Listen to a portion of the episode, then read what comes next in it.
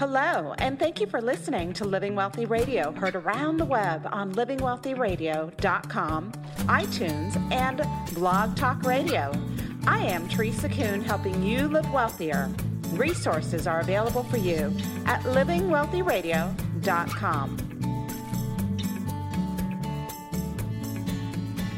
Hi, Joshua here, producer for Living Wealthy Radio. Today's talk isn't really anything Teresa hasn't talked about before, but it gets to the absolute heart of the problem. We're talking about the way people save or invest and prepare for retirement today versus 50 or 100 years ago. And by now, if you've been listening, you know that Teresa advises clients in a low risk, dependable way of building and saving wealth that is completely against conventional knowledge. Yet it's precisely the way your grandparents and great grandparents accomplished so much and retired comfortably without playing the stock market. Our guest today developed many of these concepts that Teresa now uses to advise her clients, and he tells his fascinating story of discovering these principles while trying to sell stocks to people at retirement age. He went to advise them, but they wound up advising him. This talk gets really interesting when he and Teresa shift to exploring just what changed and exactly why people today insist on risky investing when previous generations did just great without it. It turns out in the 60s, the average Joe got away from common sense and embraced instant gratification and prospecting that used to characterize only the rich and famous. But in the final tally, he's no better off for it. See, people chase those rates of return, and when retirement rolls around, they rarely have anything to show for it. This is a great talk, and you're really going to want to stick around to the end. Today's enriching fact of the day is that you can become fluent in a foreign language in just six months. It's hard to learn a foreign language. In fact, it's a lot harder than the language apps and courses out there let on. Most advertise you can learn a language in 30 days or something crazy like that. So it may not sound that impressive that you can learn a language in six months, unless you've actually tried to learn a language. Then, you know, learning a second language as an adult is virtually impossible. If you want to feel stupid and utterly incapable, just try becoming fluent in another language as an adult. It's frustrating. But Chris Lonsdale, who specializes in breakthrough performance, has identified just seven actions that, if executed consistently, will enable you to actually master a second language in just half a year. And what's more, he insists you don't have to have any particular talent in this area or be especially gifted in any way. Anyone can do it. So, what are those seven actions? First, brain soaking. This means listening to a lot of your target language. Whether you understand it or not, just listen to it. Soak your mind in the sounds and rhythms of that language. Watch your favorite movies with the audio switched over to that foreign language. Next, focus on the meaning more than the words. Try to pick up on body language and tone and get a basic idea what the speaker means. What is the speaker feeling or trying to communicate. Putting message before words will help you buy in. The words will follow. Third, start mixing. If you have a handful of nouns, a handful of adjectives, and a handful of verbs, you're ready to start mixing them into basic sentences. Just get creative and have fun. Start experimenting with different combinations to start actually speaking the language. The next action is to focus on the core. In most languages, just a thousand core words gives you about 85% fluency. Focus on learning those highly useful words first. Key phrases like, What is this? Please repeat. Plus a few basic words like me, you, also, finally, etc. will get you started making meaningful conversation in your target language, usually in a matter of weeks. Number five, get a language parent. And this is crucial. Children learn to speak by mimicking their parents. They study them. You need to find someone who is interested in you as a person and will help you learn that language. Speak with this native speaker in your target language and listen to them speaking it back, much like a parent with a child. Your brain will pick up on the differences and begin conforming you to their speech patterns. Next, watch the facial muscles of speakers in that language and subconsciously absorb the mouth shapes of the language. Feel how it sounds and hear how it looks. Connect the mechanics with the sounds in a feedback loop that really helps your brain understand the new language. And lastly, number seven is direct connect. Realize that everything in your mind starts with an image.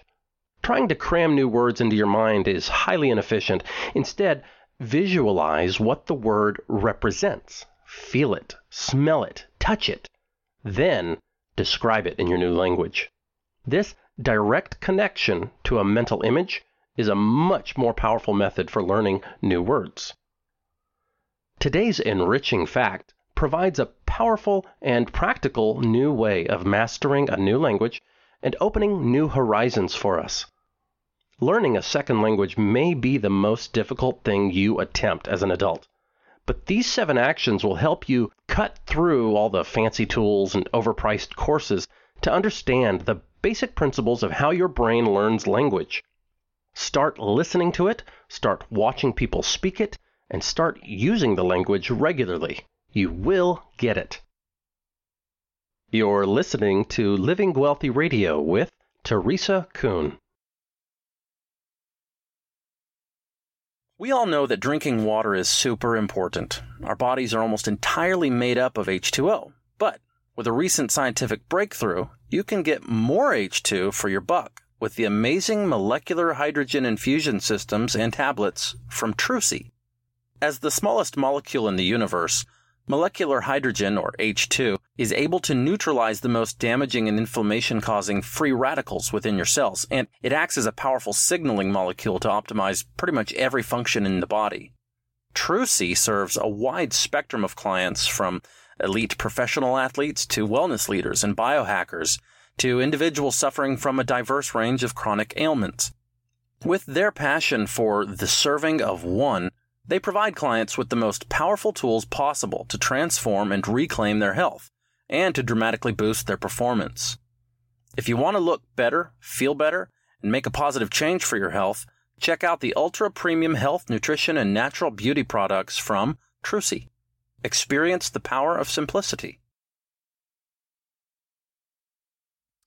Joining us today is Tim Austin, the man who, along with Pamela Yellen, co founded the Bank on Yourself concept. He is also the founder of SET for Advisors, a leading training organization for financial advisors who want to help their clients grow wealth predictably without risk or volatility.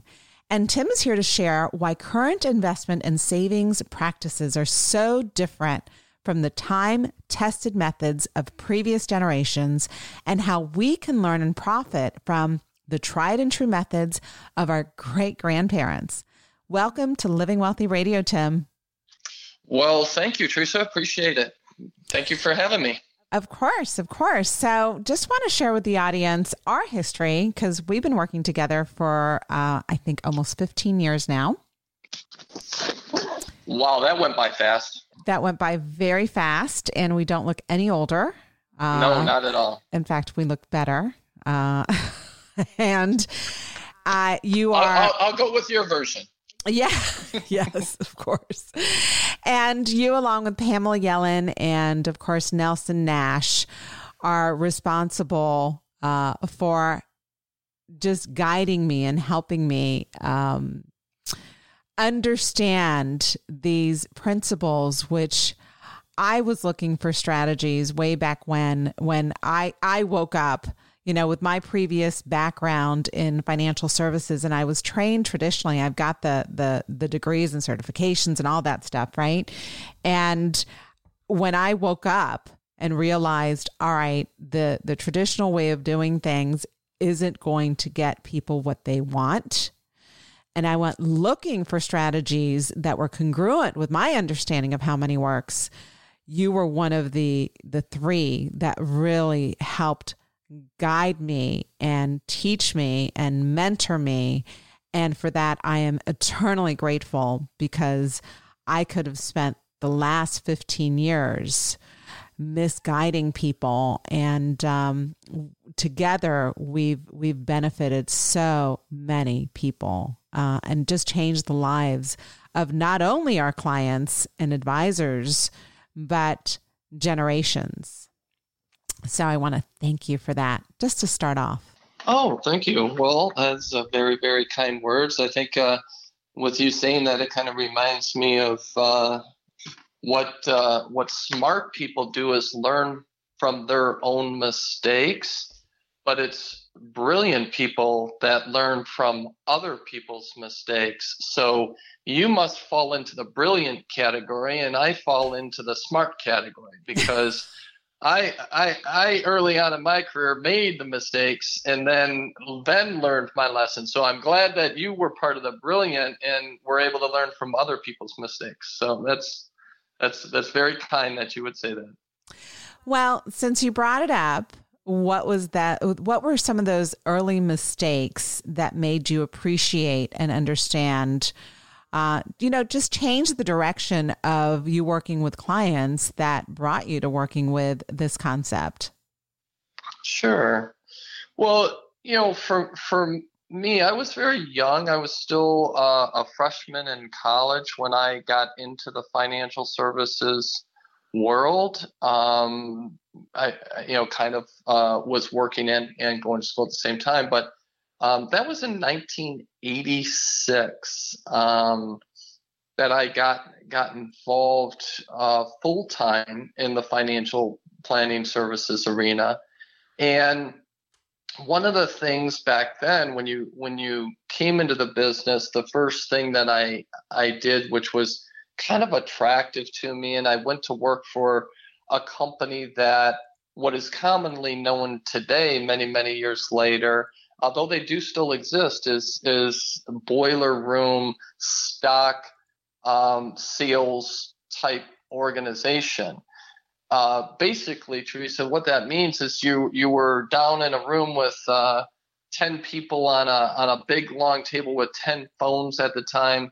Um, that still plugged into the wall if you if you remember those but they weren't they weren't those dial rounds. You could push the button which was uh, which was a good thing.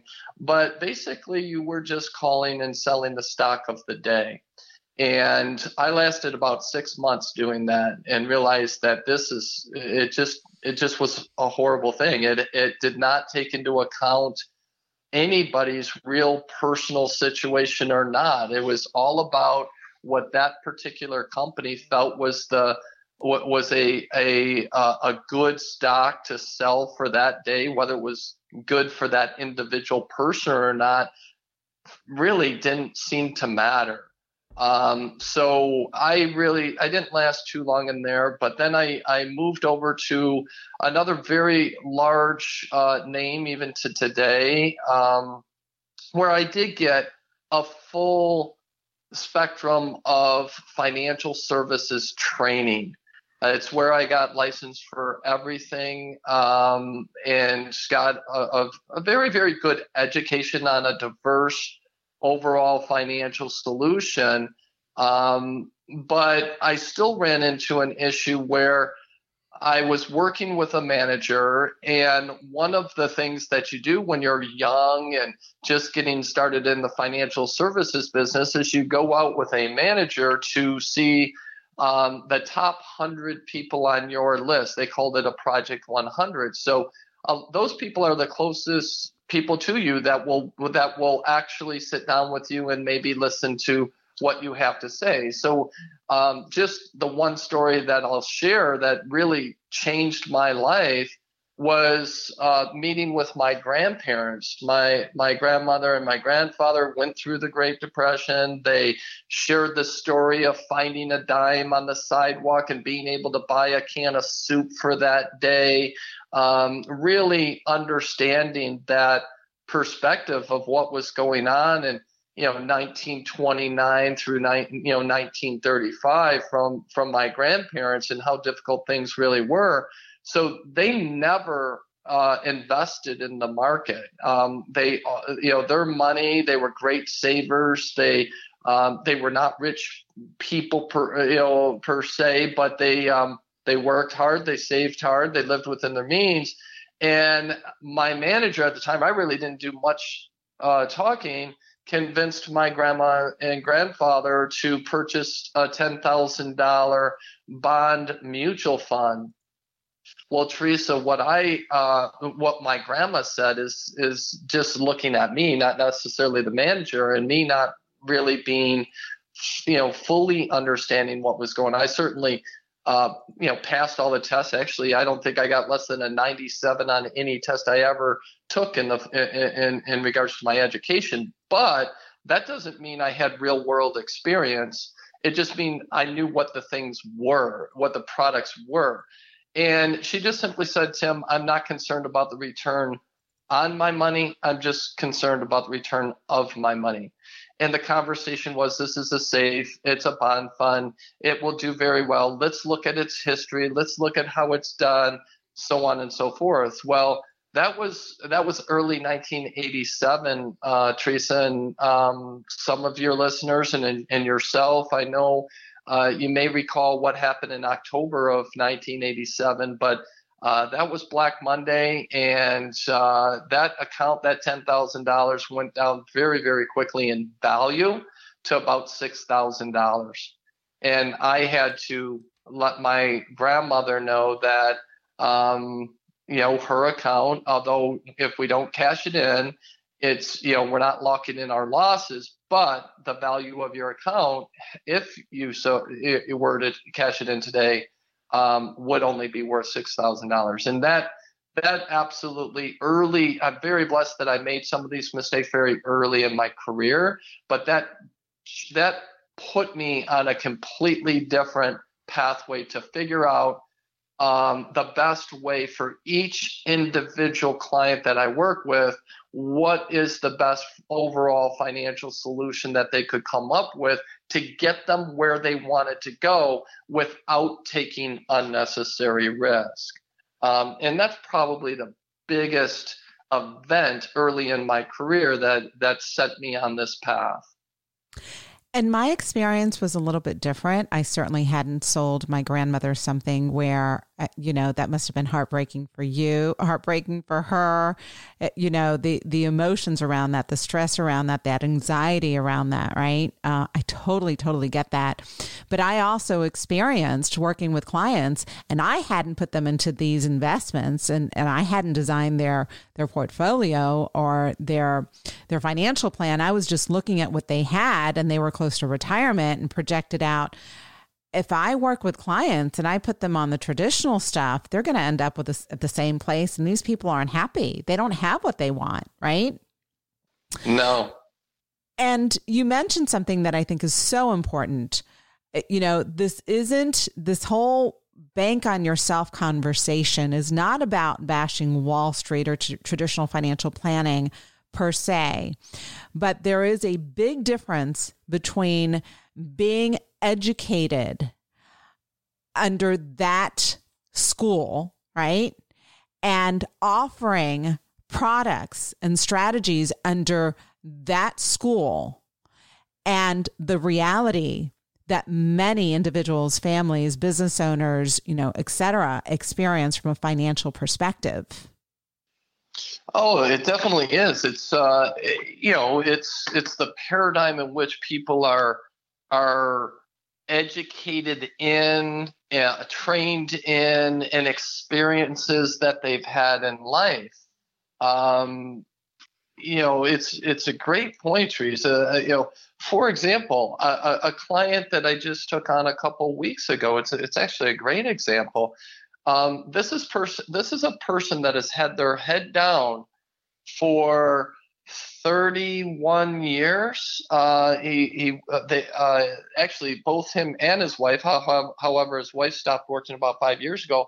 Uh, he still works uh, for for General Motors, and so engineer, great incomes, and just hacking everything into their 401k. At, you know, great savers, maxed out that thing every year, but they really didn't save anywhere else and then the biggest concern is that he's retiring in three years. And when he looked at his overall portfolio in all of these years, keeping the head down, having you know traditional I would just say money managers that have managed this portfolio. He hasn't done barely 3% as a return in all of these years.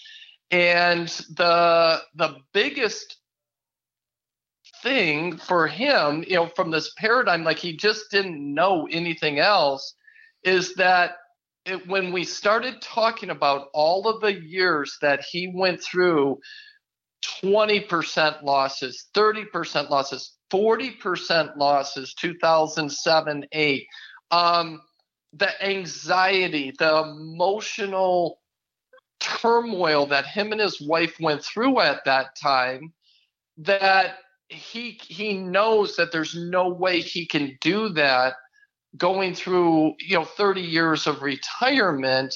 But he but none of these plannings that that he had on his payroll were offering him anything that provided him with any kind of um, safety, um, guarantees, security, anything that made him feel safe at night that he would be able to have a certain amount of income that he could be comfortable with. And it really comes from the paradigm and the people that he surrounded himself with for all of those years and the only thing they focused on was you just have to save more. You just have to plug it into the market. H- hang in there. It will always come back. These are all the things that he's heard over all these years, but he's never heard about, well, what are you trying to accomplish? Well, if you if if you want $180,000 of retirement income and you can do that without taking market risk, would you like to know about it? Well, absolutely, but no one has ever said that to me. No one has ever shown me anything that could do that. So it really is this this kind of paradigm that people get stuck in and and really an industry that um, just doesn't like to talk about guarantees. They love speculation they love um, you know that that risk, but yet they'll downplay the risk. Um, you know, it's just it, it's it's it's been an interesting 30 years to watch how the world has changed. It is fascinating. And I could tell you stories of my early days before, you know, when I was working for a Wall Street firm and that it just horrified me, right? And again, it's not about bashing Wall Street. It's just the paradigm that they're in and the glasses that you're wearing when you're in that world and how you look at the world. And of course, it makes perfect sense to live in risk and to offer risk when that's all you know or that's all you're taught to know. Right. So, you did some really great research on how previous generations handled money. And that really gave you a great perspective um, as to the the difference between what past generations did in handling money versus what we're taught to do, conventional financial wisdom tells us to do with our money. How did you decide to go down that path and research that? Was it your experience with your grandparents? Yeah, that's exactly what it was. Actually, um, that's it. Started with with what happened, um, you know, in 1987. It's my grandparents, and and obviously I did have some other people that were in the same situation, um, you know, that my grandparents were were, were in uh, that that just really made me uh, start to look for a better a better way of doing financial planning and working with clients based on what it was that they wanted to accomplish. And it's interesting that you say um, I, I, you just said it, and I, I don't I, don't uh, common today common um, conventional financial conventional, yes conventional wisdom today um, it's really interesting because conventional wisdom before the 70s wasn't anything what it is today Um, in fact, it was the complete opposite of of what we see in uh, conventional wisdom today. And the interesting thing is, is you got you have a lot of um, TV and radio actors that are, you know, in, today's world that are there's so much more exposure. There's so much so many more people that are that that are out there with an opinion and they need ratings and they need controversy and they need you listening to the next issue and problem it's it's it's kind of like they they want to constantly keep a train wreck in front of you because the, you know you're gonna you're you're gonna continue to to listen to their program or whatever the case may be um, back when i did my research it came from two perspectives one um, just anything i could get my hands on uh, and really, I went back about 5,000 years, but um, I won't take you back that far. Uh, but if we just go back to the way people thought in in what was considered to be the greatest gener- generation, so that generation that went through uh, the Great Depression and what led up to that, and then what happened after that. So first of all, what led up to that um, that that crash and that economic downfall? Well, there was a lot of policies in place, and there was the Roaring Twenties, and and people were leveraging what they had, and and they were using margin accounts and margin accounts on top of mortgages that could be called on their homes led people into a into an economic spiral with runs on the banks and run and, and margin accounts being called, mortgages being called, and it was a terrible situation. Um, you know, it just all of these worst case scenarios that just kept piling on each other. Well, if you look at what the market, uh, you know, from its low at that point in time, it took 26 years for the market to get back to where it was in 1929. That is a if if if you were somebody that was looking at retirement within three years or in retirement, you you you were done. You you you had you had no no no way to um, you know to get that back, and w- there was a lot of things that got put back in pl- got put in place um, legally that you know mortgages can't be called today. Margin accounts are, have more restrictions on them and there's a lot, lot of other things going. But what i looked at is what were people actually doing? How were they handling money? Um, we often joke about um, you know while my grandmother my grandparents uh, you know they they they saved. They never saved in the market but yet they led they led great lives a, great lives. My grandfather started a credit union. My my grandmother worked a very long career at at hudson's which is closed now and had her pension. Um, they they did a lot of charitable work and gave gave money to a lot of a lot of charities but they never invested in the market. And so, uh, you know, looking at what these people did and how they lived, um, I seen that there was something different in in in the way that they lived, the way that they were they they handled money. So the company that I was with, I, I, I did pretty well within my first year and a half, two years with being with the company, and uh, eventually, they started to give me what's called orphan clients. So I asked them to give me as many of these orphan clients as they possibly could give me. And I went out and seen all of these orphan clients were that were at the time. So remember, this is like 1988, 89 um, in the in this area.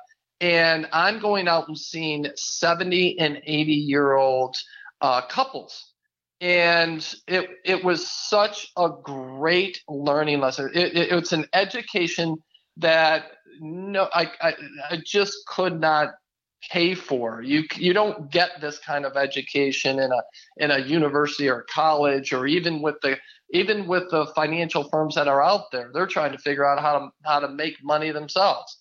These people interviewing them was such a pleasure.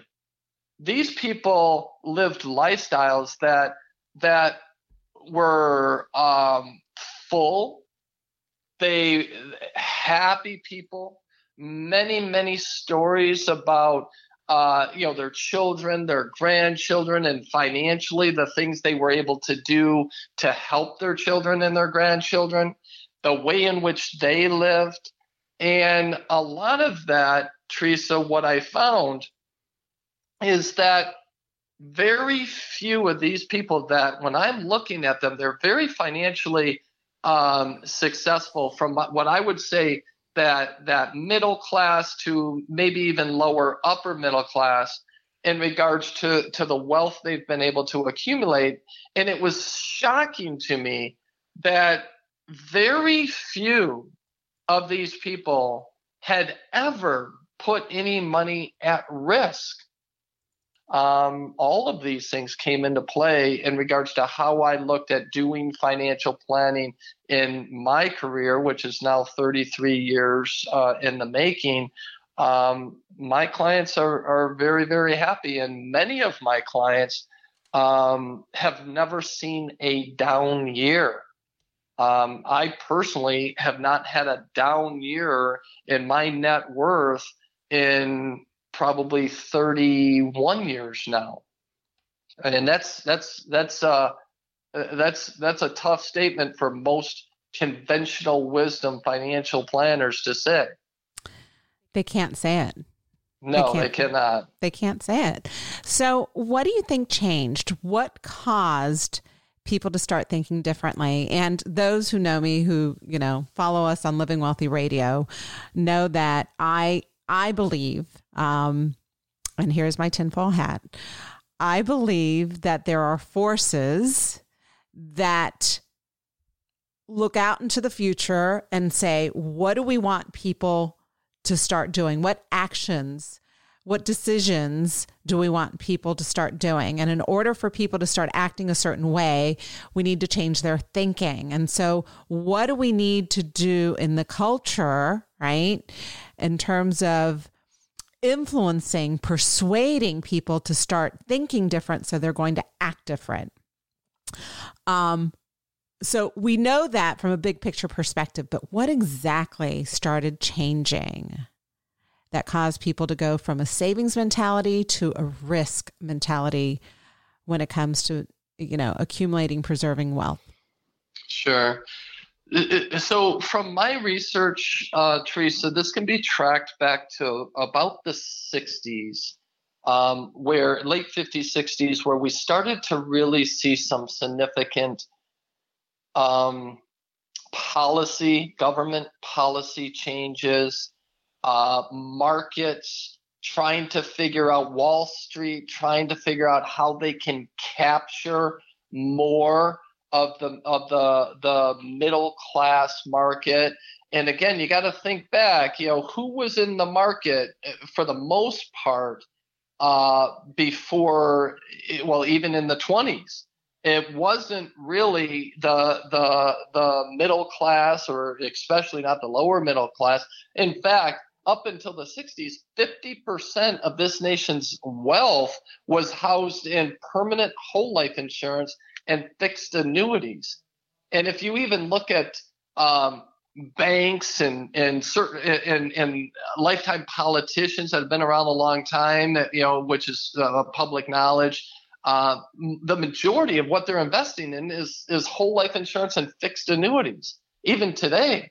But what changed uh, back then is one is uh, if I put it into a word, is I would say that speculation started to become mainstream.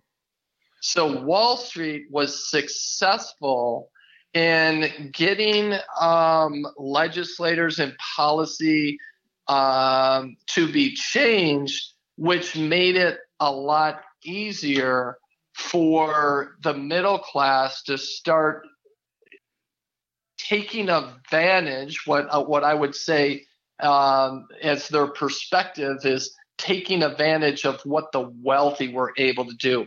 And that was to invest in the market in a consistent basis. So this message of you too can have what the wealthy have by being able to invest in the market. And this started with uh, Keogh private uh, 401k uh, uh, plan where market um, aspects were brought into the everyday savings rather than uh, people that prior to that they would be saving through permanent whole life insurance, uh, fixed assets. Um, they would be looking at uh, controlling uh, you know budget and, and debt, whereas today uh, the common thing is to don't worry about um, saving before you purchase that thing you want. You can have it now. I mean, think about some of the commercials out there. It's you know it's yours and you can have it now. If you want it, you can have it now take out that home equity line of credit to buy that dream vacation or go on that dream vacation. Use those credit cards to take advantage of this. We have an introductory offer of a 0% for for 24 months, whatever it is. You can buy it now. Um, you can you can have zero interest on replacing your windows for you know for for 36 months. That those are things that absolutely would never have happened prior to the 60s. Prior to that, you saved up what you needed, then you purchased whatever it is that you're looking to purchase. Um, uh, emergency funds wasn't um, a credit card. It wasn't a home equity line of credit. That's not what people did in regards to building up emergency fund. Their emergency fund was permanent whole life insurance and and maybe one and a half, two months of cash in the bank, whether that be a CD or a money market type account or just simply a savings account. Um, well, in, in a lot of cases, let's not let's not forget about the cash under the mattress and the mason jars in the in the basement, um, which certainly a lot of those people did that. They had they they did keep cash. But what changed and and and and what's quite obvious of what changed starting in the 60s, really going through the 70s, is is this idea of speculation and and um, lifestyle. You can have it now. If you if you think about it, Teresa, do we live better lifestyles now or or back then? It's it's really, in my opinion, an interesting question because there's no doubt that if you look at the average size of, of, of a middle class home these days, it is twice the size of what it was, you know, prior to the let's say the the 60s. Um, so we're living in much bigger homes. We're driving much nicer cars. We have cell phones. We have uh, electronics that none of this stuff existed back then. So are we living a better lifestyle, or are we not? Well, when we look at all of the financial problems that this country has, $1.7 trillion in student loan debt uh, uh, uh, alone. You know, this is a huge burden on this country. Well, who drove that? People, you know, prior to the 70s, 60s, you know, college education, you saved up for it. That if if you, if they didn't save up enough, the kid would work, and there'd be a a, a strong message that we will partner with you to get you through this. Well, if you look at graduation rates today compared to you know the 50s, they're not drastically that much higher for people that are getting four-year undergraduate degrees, actually completing them. And then also, if you look at the the uh, vocationals, you know, the two years and the trades, that's substantially down and it's causing a, a real problem in this in this country. Um, you know, taking on debt, taking on a philosophy of speculation. You can earn 12% a year. Just got you know um, the Dave Ramsey's of the world, which you know I, I still have that that bet out to him to just show me any any portfolio of a client of his, uh, which he doesn't have clients. He just provides you know wonderful advice. But who who who has done this 12 count 12% compounded interest for you know 20 years, 15 years? It, it, it just haven't seen it. Um, so speculation and the idea that you can have it now is is probably the two biggest things that started to change and started to become mainstream that that completely decimated the way people save and build financial security for themselves. Wow, you said so much there. Um, all right, and I just want to level it up just one more level. Why do you think uh, you know the you can have it all now you can like like madison avenue right the advertising the conversation um the peer pressure the you know keeping up with the joneses mm-hmm. the, you know all of that from a cultural perspective made it to where we are today, which, if you have this conversation today, for people who are experienced and know, okay, chasing the risk didn't get me what I want, I need something different, this conversation makes sense. But if you're young and don't have the experience of losing money, uh, you you hear this conversation, you say, are, are you guys are crazy? Like, how can this be that you're telling me I shouldn't take risk? and I can't yeah. have it now and I can't go to college and and finance it and and why that doesn't make sense and you know the the conventional stuff right um, from way back not today doesn't necessarily resonate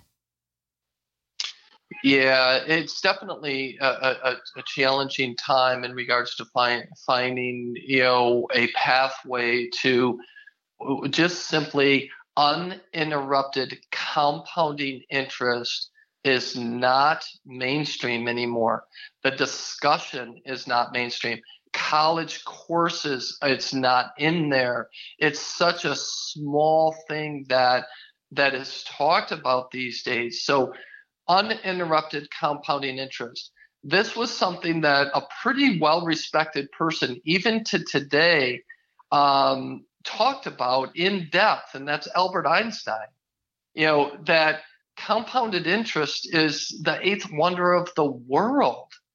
And it has been bastardized by Wall Street and by traditional financial planners where they talk about average uh, rates of return, which are drastically different than talking about uninterrupted compounded rates of return and growth. Um, yes. For for and, example, and, Teresa, and I just want to make one quick ahead, point, right?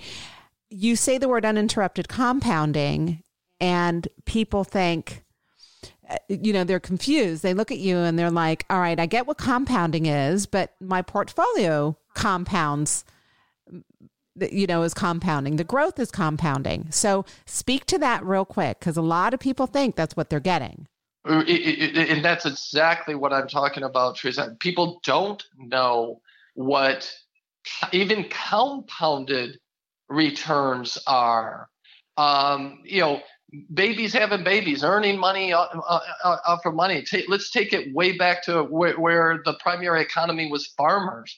Why did farmers have so many kids? Because they needed help, and they needed help that they knew one leave them you know so it was traditional you work on the on the on the farm uh, as very young ages right? So you're making you know money off of the babies so it's um, you know going back to again that that that 30s 40s 50s of of people that had that term uh, you know babies making babies and, and earning money well when you look at this as interest that's compounding you cannot have a negative year and consider that to be compound, uninterrupted compounded interest. So when you have a portfolio that you're just simply saying reinvest my my capital gains or reinvest my dividends or interest on that bond, but yet the underlying portfolio can can lose money.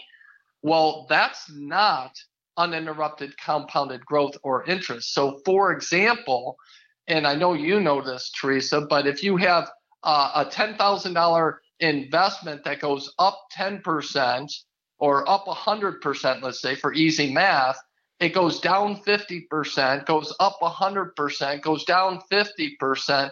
So that's four years of that that $10,000 going up 100, down 50, up up 100, down 50. Well, what is that average rate of return? Well, it's 25% per year. But how much money do you actually have in your account? Well, you still have $10,000. But I have twenty five percent average return, Tim. yeah, uh, wonderful. I have bragging rights. you got bragging rights. Congratulations. But guess what? You still only have ten thousand dollars. Ten thousand goes up to twenty. Twenty goes back down to ten. Ten goes back up to twenty. Twenty goes back down to ten. You know, so hundred minus fifty 100 minus 50, you got a 25% average return, but you still only have $10,000. This amazes people when you actually do this for them and you take you know a, a portfolio that they've been building over years and years and they say, "Oh, I've I've done at least 10% a year. This thing's doing great." And then when you actually go in and you analyze it for them and you show them that they've done less than 3% uninterrupted if, the, if it was compared to an uninterrupted compounded return product they've only done like 3% and they and they're they're amazed. They can't quite comprehend it. And I, it, very very smart people uh, very very highly educated people. I, I when i sit down with them and we really dig into this and I show them this after we do a complete analysis of it, they they can't believe it. They don't understand it. They know. don't know what happened. I, you know, like you, I've got brilliant clients, you know, physicists, rocket scientists, engineers. They know math, right? And yeah. they think, well, I know math, so I'm going to understand these financial principles. And they know something's off, which is why they're having the conversation, right? They know something's off, but they they can't put their finger on it. And for you that's listening and you're saying, I get it. I know something's off and I know the numbers don't work out the way they should. Because if I'm getting 10% or 5% a year compounding, my money should be growing besides what I'm putting into my account.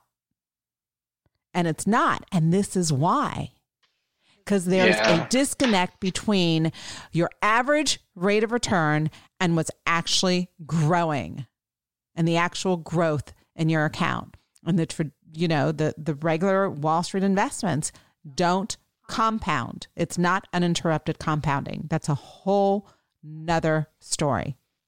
It's it's another story that falls into speculation, right? So when people um, and I'm assuming your audience knows you in regards to one of the primary products to shore this up. That going back to the again um, prior to the 60s that people used was was a whole life insurance contract that allowed for uninterrupted compounding interest, but yet it could also double as people's emergency fund, people's fund that, to get get their kids through college, people that uh, needed a car. By the way, every ten years, right? Not every two years, not a lease payment.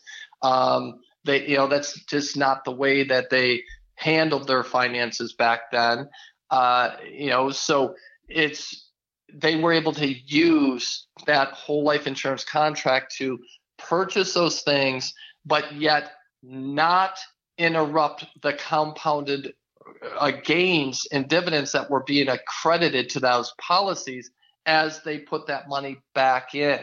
And that's where those people that I was meeting with, the 70 and 80 year olds that I was meeting with back in the 80s, that was the huge thing that brought them comfort, brought them financial security, that they were able to sleep at night, Um, and and I can't tell you how many stories that I could uh, uh, that I got from them where where their kids got themselves in financial situations because they they lost money on a speculation, um, and the the parents would help them out uh, to get through a, a financial crisis. And where did they get the money from their whole life insurance contract? So it's just one of those things that it's not commonplace anymore, but boy, it's time to keep fighting the fight and and get people educated on what this thing can do for them by just implementing some of these basic principles that are are are uh, you know two generations I guess before before us were were able to do very successfully. And it's the dollar's working harder for you than anywhere else. For every dollar that you've got working inside these policies, it brings you so many benefits. But, uh, you know, I want to ask you this why do you think, you know, the strategy we focus on, we, we build our clients' financial foundation with, why is it so demonized? Why does Wall Street hate it so much? Why does the media hate it so much? Um, there's enough information out there online now, today, thankfully, that if someone was to do thoughtful and informed research, they can navigate through the BS, right? But why is sure. it so demonized? Well, one of it really goes back to the 70s. Um, you know, you had you had a very very high interest rate, inflationary environment, and you had one person that was extremely successful in attacking whole life insurance and getting people to cash those policies in and move them into speculation mutual funds and to purchase term insurance. And that that person was able to attack the whole life policies on this rate of return. You are being ripped off.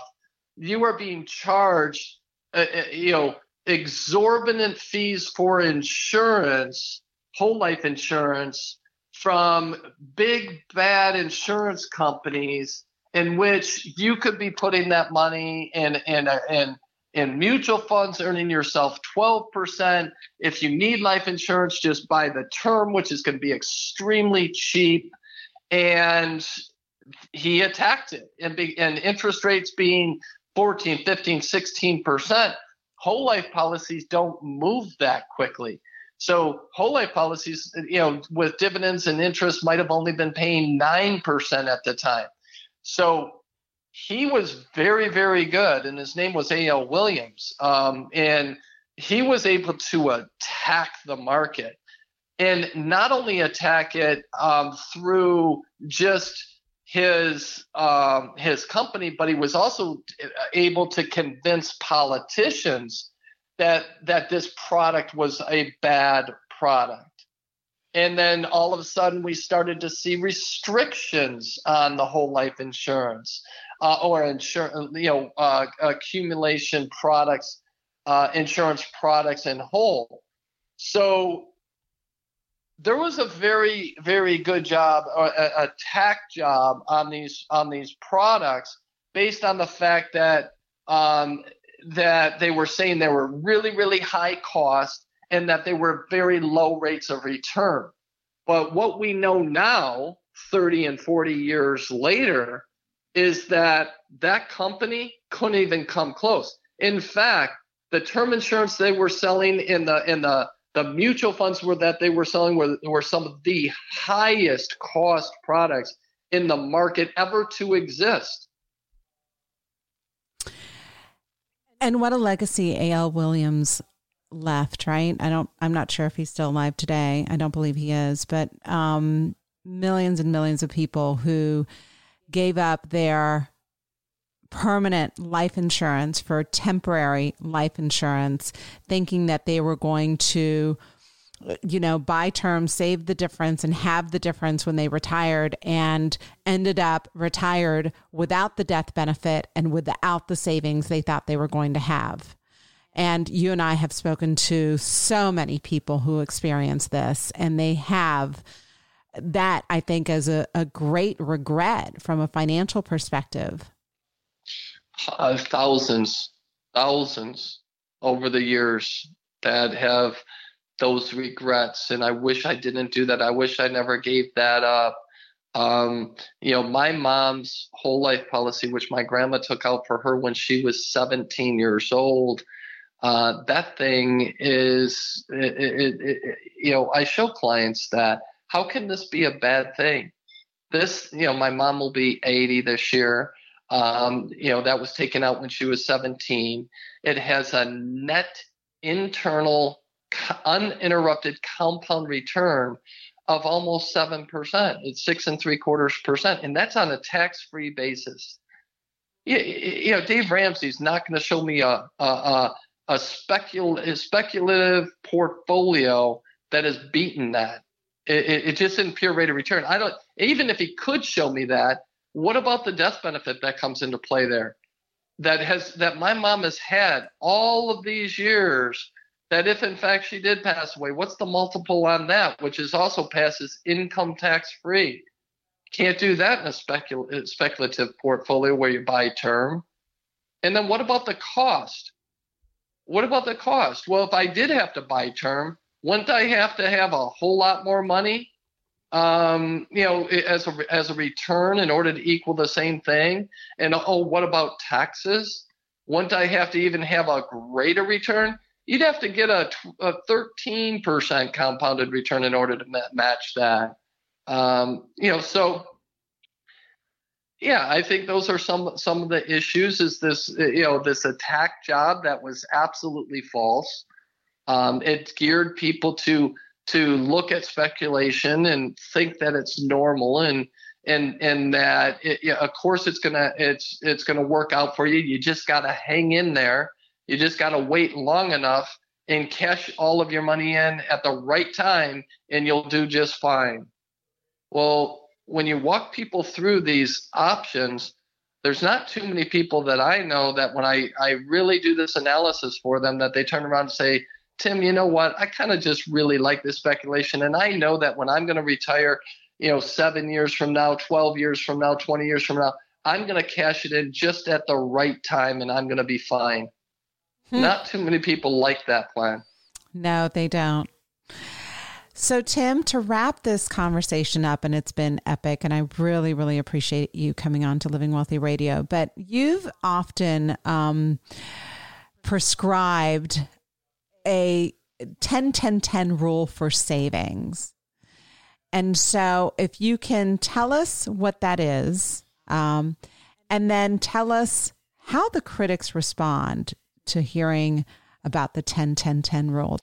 Sure. So it's not not not rocket science here, and I just put a name on it. So going back, Teresa, to all of those people that um, I was working with that were in their 70s and 80s, and really looking at how did they live, how did they accomplish the financial success that they accomplished, and very rarely ever taking out any kind of debt other than the, their original mortgage on the on their home. How did they do that? Well what i i was noticing and again this is hundreds of them that that i worked with over that over those couple of years and what i was finding is that there was some commonalities in regards to how they set money aside and generally speaking, it, they were taking 10% of their income and they considered that their short term expenses. So think about um, your your your uh, once a year vacation, your holiday gifts. Um, you know, what are the things within 12 to 18 months? You know, maybe even pushing out 24 months that you're going to need and you're going to need to spend money on. And generally, when I was talking with these people, it added up, and it was it, none of them told me uh, really that it was 10% of their income, but it, it, it just was amazing to me that time after time when I did these analyses and I added them up and I looked at what they were doing, it it almost always fell real close to this 10 10 10 rule. So basically they were taking 10% of their income and that's what they were budgeting for their short-term expenses. So again, um, those that that vacation, the, the those gifts, um, you know, uh, you know, maybe they knew they they needed a um, a, a home improvement. If that fell in within that two-year period of time, um, you know, maybe that would go into the budget. But then the second thing is that two to ten years or so, uh, what are the needs that they're going to have? And and this is another thing. They actually thought about these things, Teresa um, a lot of people today, it's like it's a surprise to them that they need a new roof after 15 or 20 years, or or they need to put new windows in their home, which I just had to do, which is sensitive to myself. But um, you know, after 15, 20 years of living in, in, in a home, or or it's a surprise to them that oh my goodness, my my car broke down and I have $1,500 of expenses, whatever that might be. Um, these aren't surprises. These are things that we can actually project. And this is the way that people used to think. Um, how about health insurance issue? Well, I didn't know I was going to get sick. Well, did you know you could get sick? You know, I didn't know that my son was going to come, you know, was going to come down with cancer, um, and and I was going to have expense. But I knew that there was a possibility that I could have medical costs uh, that were extravagant, um, so I I I had protection for that. I had uh, savings. So the other thing is taking 10% of your income and saving that and building up a reserve for that two to 10 years. So in this situation, maybe a car, right? So um, they would get on car. On average, they would keep their cars seven to 10 years.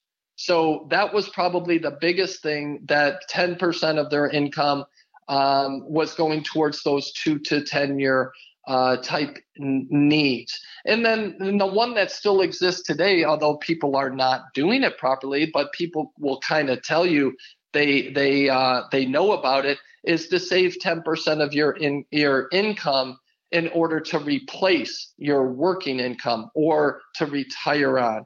And on average, people in the uh, you know today are saving less than five percent. Um, and and not wasn't too long ago that people were saving you know less than two percent. But uh, 10% of your income is for that long-term income replacement. How do critics feel about this when when I've put it out there in the world to financial advisors?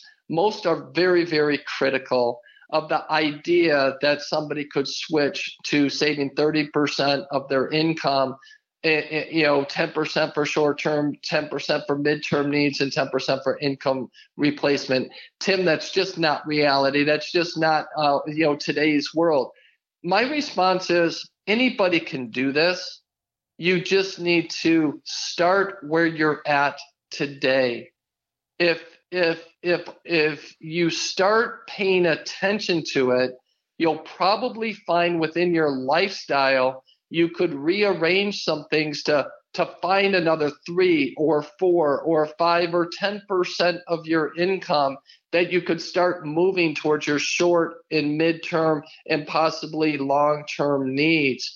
And then you just keep building on that. Each year you get a little bit better. Each month you get a little bit better once you actually start paying attention to it, you might even get addicted to it and it might become fun to truly see your net worth and your expenses become under control and not only under control but actually predictable.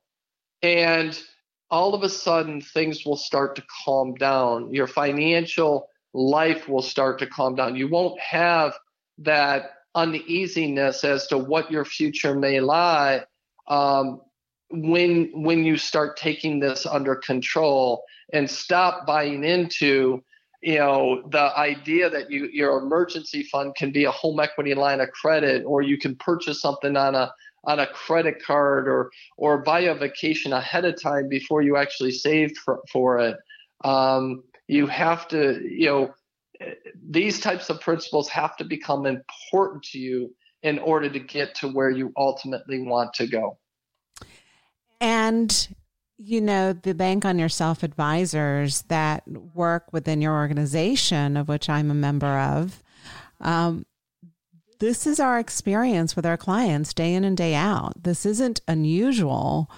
It's becomes part of the norm. It becomes part of the conversation. I have clients who live on 20% of their income.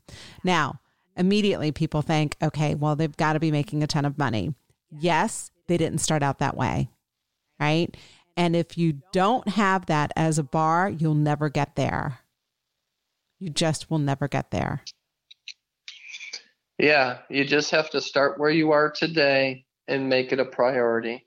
Um, you, you, know, most of us uh, have learned, uh, you know, over the last 30, 40 years, uh, especially, I guess, even talking to the younger people, um, that it's it's okay and it's normal to have, uh, you know, a really nice car and go out and get that BMW today because why not? You know, you can afford it. The lease payment's only $800 a month you can afford it. Why would you deny yourself that? Well, you should deny yourself that if you're not in the financial situation to do that. In a financial situation, meaning uh, how close to the 10 10 10 rule are you in regards to the dollars that you're saving? So basically, if you think about the 10 10 10 rule, that's 30%, 20% going to taxes. You can you can go live on 50%. So you know what kind of lifestyle can you live at 50% not even necessarily 20% it's probably a pretty good lifestyle Yes, absolutely. Well, Tim, we are out of time. Thank you again so much for coming on Living Wealthy Radio, and we'll have to do it again sometime soon. Tell our audience how they can learn more about you if they want to check you out. I would say the the best way is just go to uh, bankonyourself.com and there's a whole lot of information through uh, our bankonyourself.com website that people can learn and learn about this philosophy. Um, my partner Pamela Yellen does a phenomenal job, and there's there's uh, several number one New York Times best-selling books that they they can get and really really learn a lot about this. And if they really want to understand my story, chapter 11 of the Bank on Yourself Revolution uh, book is uh, about my story and uh, and about my own personal financial solution that I put together when I was 30 years old when I got married, just before I got married, when I got engaged actually. When you got engaged. And that is a book that we offer to our audience. And all they have to do is reach out to us at Living Wealthy Financial, and we can get that book out to you at no charge because uh, that's part of our process, right? Educating people and um, helping them understand the whole bank on yourself concept. But um, amazing what you've accomplished in, you know, like literally having a huge, huge, huge impact in a world that thinks very different. So, uh, kudos to what you've accomplished. And again, very grateful for being on the journey with you. All right. Awesome, Teresa. Thank you. You've been listening to Living Wealthy Radio, heard around the web on livingwealthyradio.com, iTunes, and Blog Talk Radio. Download or subscribe to our podcast to hear a new show every week. I am Teresa Kuhn, and I hope you'll join me again next week as I show you ways to live wealthier. Resources are available for you on our website at livingwealthyradio.com.